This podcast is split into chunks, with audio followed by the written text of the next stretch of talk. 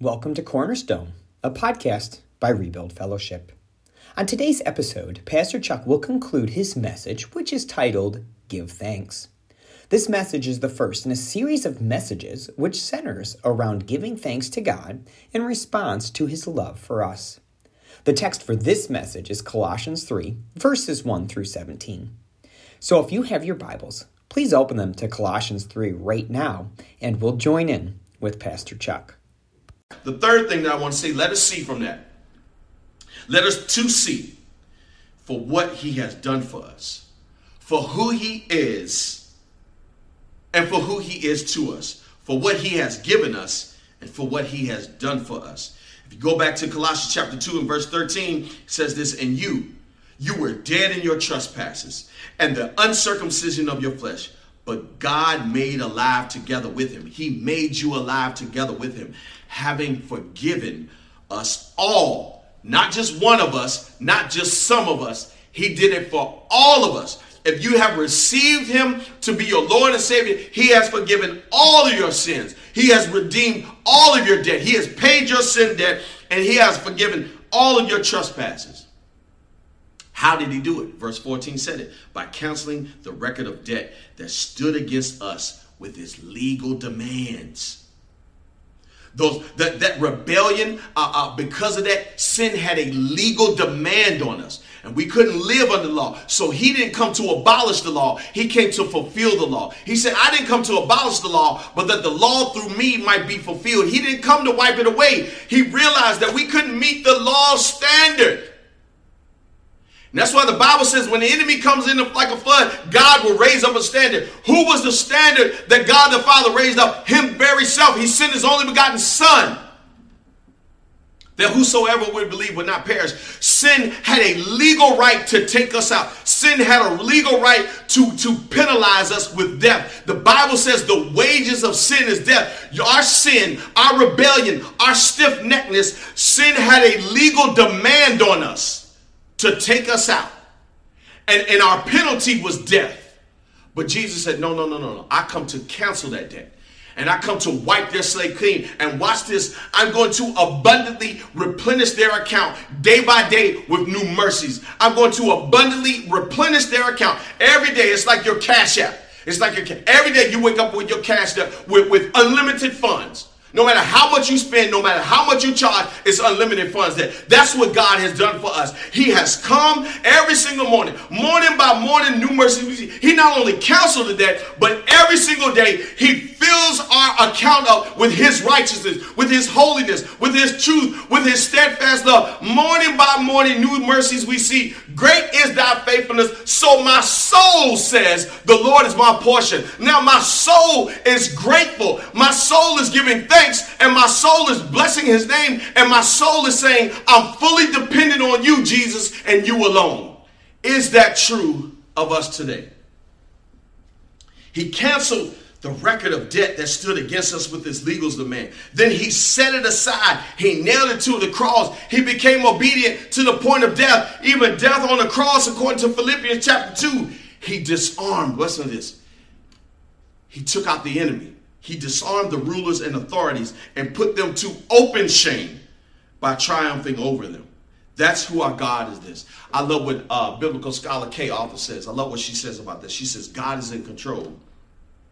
And therefore, in everything, I can give thanks. Do you hear why he's in control? Because he canceled the record of debt that stood against us with his legal demand. He nailed it to the cross, he carried it to the cross, and then he disarmed any power that thought it had more power than him, any authority that thought they had more authority over him. That's why he is declared as the King of Kings and Lord of Lords. He disarmed the rulers and then he triumphed over them. And that's why she could now go on to say, God is in control. And therefore, in everything I give thanks. Not because of the situation, but because of the one who directs and rules over the situations. We may have problems, but my problems don't have me. We may have struggles, but my struggles don't have me. I may have pain, but my pain does not have rule or authority over me. I may have disappointments, but my disappointments don't have rule and authority over me. I may have anxiety sometimes, but anxiety does not have rule and authority over me. I may have struggles, but my struggles do not have rule and authority over me. Which leads us to our last question for understanding. Our last question for understanding. What is Thanksgiving? Why do we give thanks? Well, actually, how do we give thanks? How do we give thanks? In addition to thinking, or calling to our minds, as the author of Lamentations just said, about his faithfulness to us and for us, and then audibly telling him, Thank you. In addition to, to thinking on the goodness of Jesus and all that he's done for us, and then audibly telling him thank you, we give thanks to him and show our gratitude and appreciation to him by living a life that glorifies and honors him. Hear that, family? One of the ways that we show gratitude and appreciation to the Lord for what he has done for us is to live life, live lives that are pleasing that are upright, that are holy and acceptable unto God, that Romans 12 tells us it's our reasonable worship. It's our, it's our reasonable service, our spiritual worship. It's the bare minimum thing that we can do. Watch this. It's, listen to this quote by our beloved Tim Keller. He says this It's one thing to be grateful, it's another thing to give thanks. Gratitude is what you feel, thanksgiving is what you do. Gratitude is what you feel. Thanksgiving is what you do. Thanksgiving is not go. Let's go back to that cornerstone thought. Thanksgiving is not just a spiritual discipline of the believer. It's also a will of God. It's the will of God for the believer. It's supposed to be our lifestyle. We're supposed to be actively living out lives that are giving God glory and honor and praise and adoration here in the earth. So, how do we go about doing this? How do we do? Well, the word, as much as it is very spiritual, it's also very practical. So if you go back uh, in ver- chapter 3, verses 2 through 17, he lists out those things that we should be doing to help us do so. Set your mind in verse 2, he says, Set your mind. Set your mind on things eternal. How do you do that? You daily, and I mean daily, minister the gospel of Jesus Christ into yourself minister the good news of Jesus Christ to you. I am a child of the King. He has saved and redeemed me by going to Calvary's cross, nailing my sins and my debt to Calvary's cross. He triumphed over the enemy. He rose with all power and authority on the third day. He has set me free from the bondage of sin and death. He heals all my diseases. He forgives all my iniquities. He's the one who saved my soul from the pit of death. He is the one and true living God. I daily remember his faithfulness and I preach that to myself every single day. I set my mind by getting into His holy word daily, daily having a Bible uh, a study, a time in God's word, a Bible reading plan. If you don't have one, it's easy. Just go onto the YouVersion app, and there's many plans that you can read. They even that, that even allow you to set timers or uh, excuse me reminders for them so you can get into his holy word. You have a faith community. You have the songs of the Lord that will help you set your mind on him. Here's the second thing, letter B, that it tells us to do out of it. Letter B. It says, number five, it says, put to death. Put to death the flesh. Christ died in the flesh so we can access his power to die in our flesh by way of the spirit of the true and living God. You got to put it to death. You got to make a decision. No, no, no. I'm not going to do that thing today, whatever that thing is for you. You got to put it, if you wanted to say something negative, don't say it. If, if, if you find yourself uh, uh, uh, leaning into to things that are not profitable for your flesh, whether that is excessive eating, whether that is uh, uh, taking in certain images of things to your to your eye gates and to your ear gates, it's, it's you put right, you put to death the things that are trying to start those fires in your flesh. You put those things that will try to ignite it and spark it up and make it become flaming and alive out here to cause you to do the wrong thing. As you're setting your mind on Jesus, as you're preaching the gospel of Jesus Christ, that it's not by works that I can boast, it's grace through faith that I'm saved. Now I put to death those fleshly desires. Then he says, rid yourselves Verse 8, he says, Do not lie, according to verse 9. He says, Clothe yourselves. In verse 12, put on the new man, put on the righteous garments. Then he says, verse 13, he says, Bear and forgive, bear with and forgive one another. Hey, that's something we got to learn how to do.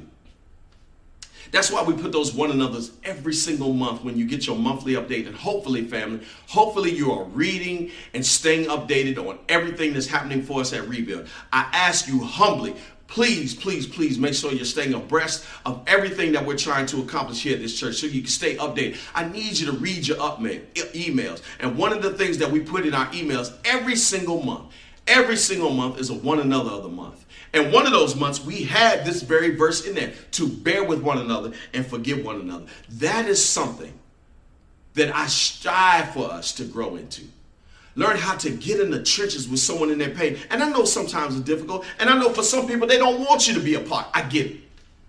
I get it. So I'm speaking, I'm speaking at a high level. I'm speaking generally. I know we can break down a situation by situation, case by case on this matter, but at a high level, at a general level, here's what I want us to do. I want us to be able to learn how to how to live out the one of the others of scripture so that the world would know that we are his disciples. And one of the things that we have to do, we have to learn how to bear with one another and to forgive one another. The next thing he says in verse 14, he says, put on love put on love. The way we say here, rebuild, one of our core value statements is this love is not just our mission, it is also our identity. It's not just our mission, it is also our identity. Uh, we should be not only looking like love, we should be living like love. Not only should we be looking like love, we should be living like love. And the not just any old love, the, the agape love that we have from a loving father who gave his only begotten son for us, who would pay our sin debt, who would, who would, who would release us from the penalty of sin who would release us from that penalty by paying our sin debt, and that he would raise us up and make us alive with him in Christ Jesus, and then place us in the heavenlies, that we are over all these things that would try to keep us bound and hold us captive because the Son has set us free, and whom the Son set free is free indeed. The next thing that he says out of that, verse 15, he says, Let the peace of Christ rule in your hearts the peace of God that surpasses all understanding, that guard our hearts and minds through Christ Jesus. He says, let that peace. And God said, I, I give you peace, not as the world give it, but such as I give, I give unto you generously, abundantly, richly, lovingly. I give it to you so much that this peace is inexplainable. You can't even explain it to anybody. The peace that the Lord gives. He says, that peace that I give to you knowing that I have triumphed over the rulers and the authorities and anything that would try to hold you captive, knowing that I have paid your sin debt, you can rest in that truth, and I give you that peace that should be ruling in your hearts every single moment I call you and cause you to live here on earth. That's the effect. Do you hear the cause? And these are all the effects of how we're supposed to be living out our lives. All of these are setting our minds, putting to death the old man, ridding ourselves of these old ways. Do not be lying, clothing ourselves in righteousness, bearing with and forgiving one another, putting on love, uh, uh, letting the peace of Christ rule within us, and then letting the message of Christ deal with others. That good news of Jesus Christ, letting the message of Christ, Christ dwell within us. Those things are the effect, the sum total of the effect of his cause to save and redeem us. This is the effect that it should have on us.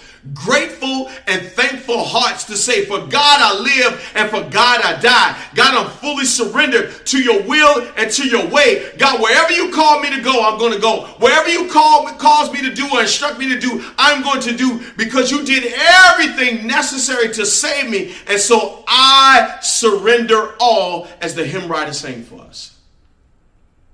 I surrender all. All to thee, my blessed its Savior. I surrender all. I surrender my all. The new version of that is, is Jonathan McReynolds. He says, I'm gonna make room. You can you can move that over. That pain, you can move that over. That unforgiveness, you can move that over. That trust and dependence on that broken, you can my will, my my, my anger, my frustration, you can my, my, my unbelief, you can move that over, Lord, because I need to make space for you. I surrender all. So lastly, lastly leads me to ask you this question. When do or when should we give thanks? When do or when should we give thanks? Verse 17 gives us the answer. It says, whatever you do, whether in word or deed, do it all in the name of the Lord Jesus, giving thanks to God the Father through him. The answer to that question is found in verse 17, and it can be simply stated this way In all things, at all times. And whatever you do, whether in word or deed, do it all in the name of the Lord Jesus, giving thanks to God the Father through him. In all things, at all times, we should be grateful, grateful, grateful. We should be thankful, thankful, thankful. This verse instructs us that gratitude, thankfulness, is and always should be our lifestyle. Not just in the very moments or situation in, in our lives when we receive his blessings, but this is just should be something that we do with our lives to bless him. We shouldn't do this just in various moments or situations in our lives when the Lord blesses us, when He shows up and shows out for us. This should be something that we do with our lives to bless Him. Being grateful and thankful. Heard it said this way. Heard it said this way. In happy moments, praise God. In difficult moments, seek God. In quiet moments, worship God. In painful moments, Trust God. Every moment, thank God. Every moment, thank God. In happy moments, praise God. In difficult moments, seek God. In quiet moments, worship God. In painful moments, trust God. Every moment, thank God. When should you be giving him honor? When should you be giving him glory? When should you be offering up gratitude? When should you be thankful? In all things and at all times, whether in word or deed, whatever you do, giving honor and glory to God in all things at all times, we should be grateful, grateful, grateful. And that's where we'll stop and pause for today. Thank you for taking your time with us today. If you would like to learn more about our church or have us pray for you in any way, you can find us at www.rebuildchurch.com. That is www.rebuildchurch.com. Our church meets in Durham, North Carolina, and if you're looking for a church to attend, we'd love to have you join us. We meet weekly at 10 a.m. on Sunday, and you can find more details about what to expect and where we are on our website. You can also find our full services on our YouTube channel. Please join us for our next episode as we move into the second message from the sermon series Give Thanks.